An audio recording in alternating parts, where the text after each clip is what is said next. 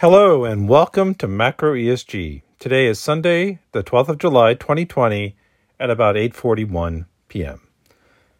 Today's piece is entitled China is not an emerging market and fails the S and G of macro ESG. As of June 30th, 2020, China has a 40.95% weight in the MSCI EM USD index. China's MSCI EM weight is greater than the bottom 23 countries out of 26 total.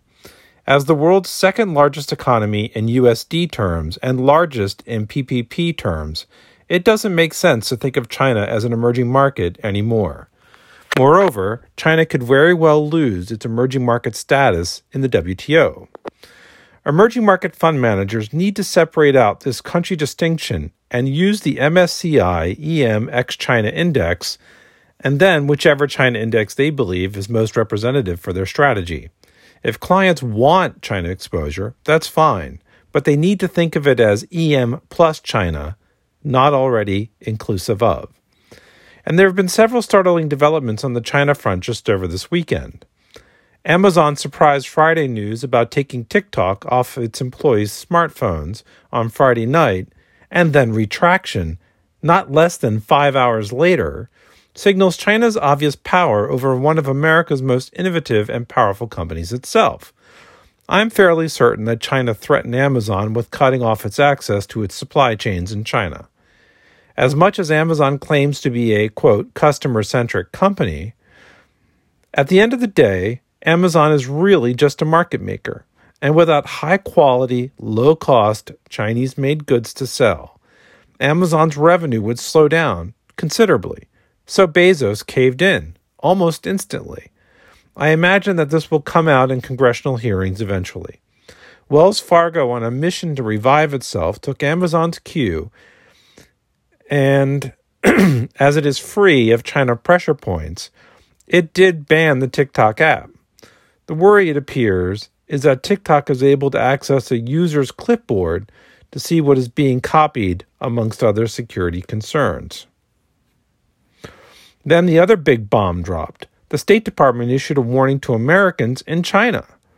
They said, quote, exercise increased caution in the People's Republic of China due to arbitrary enforcement of local laws for purposes other than maintaining law and order.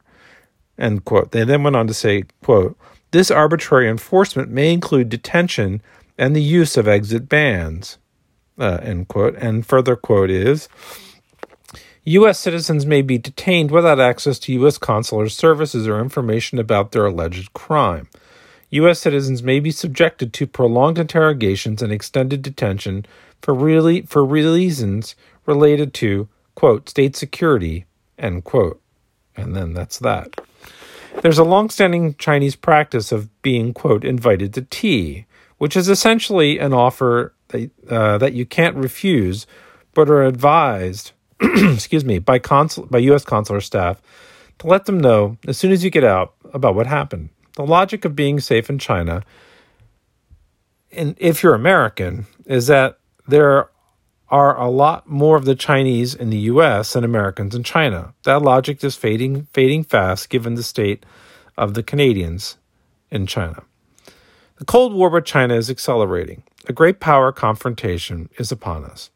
Ultimately, China will lose as its 14 borders are too complicated to manage and it lacks a blue water navy to project power.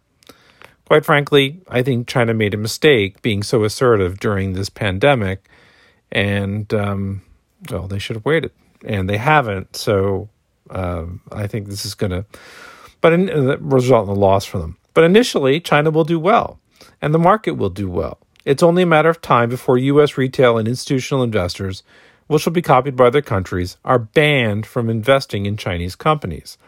On this matter, just this past Thursday, there were hearings about delisting Chinese companies, and the problem is that it shouldn't have gotten this big in the first place. Let's get back to ground truth.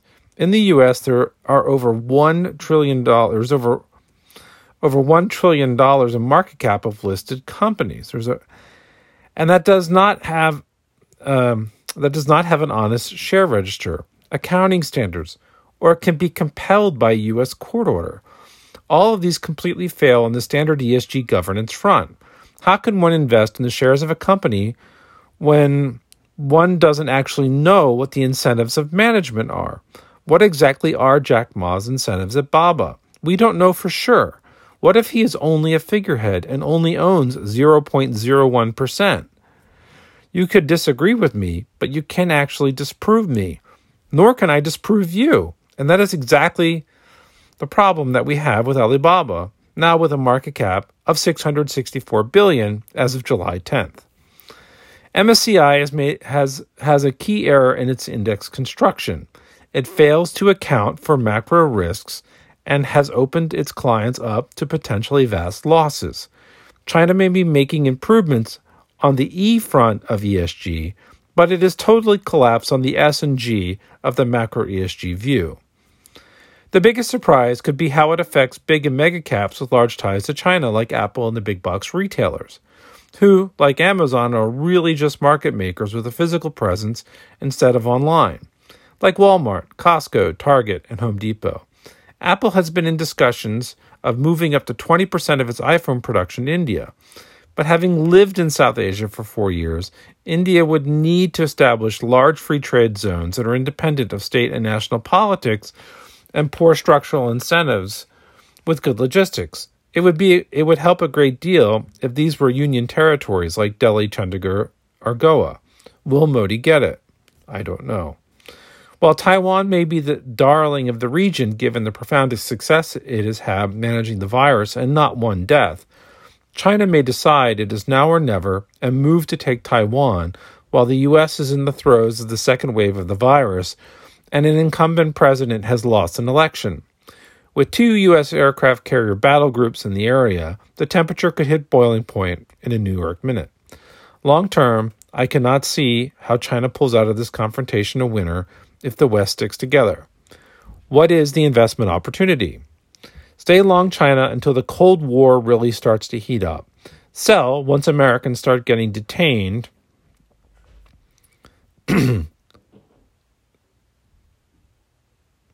excuse me, sell once Americans start getting detained in China or Apple makes an announcement about shifting its production away from China, particularly for an ethical or ideological reason. And very ironic that Apple's early advertising around uh, the book 1984 should lead it to actually supporting a state using Orwellian tactics of social control. The large online and big box retailers could turn into shorts on any major trade disruptions. It depends on U.S. leadership, but there is a very good chance that this could lead to a lot of growth in the other 25 MSCI EM index countries, apart from China, and the start of the relative decline of China to its EM peers. Heads up. Next Saturday, Saudi Arabia will be hosting a G20 meeting for finance ministers and central bankers, which could turn into an interesting venue for new developments in the China Cold War. Well, thank you very much. I wish you a very safe and good day.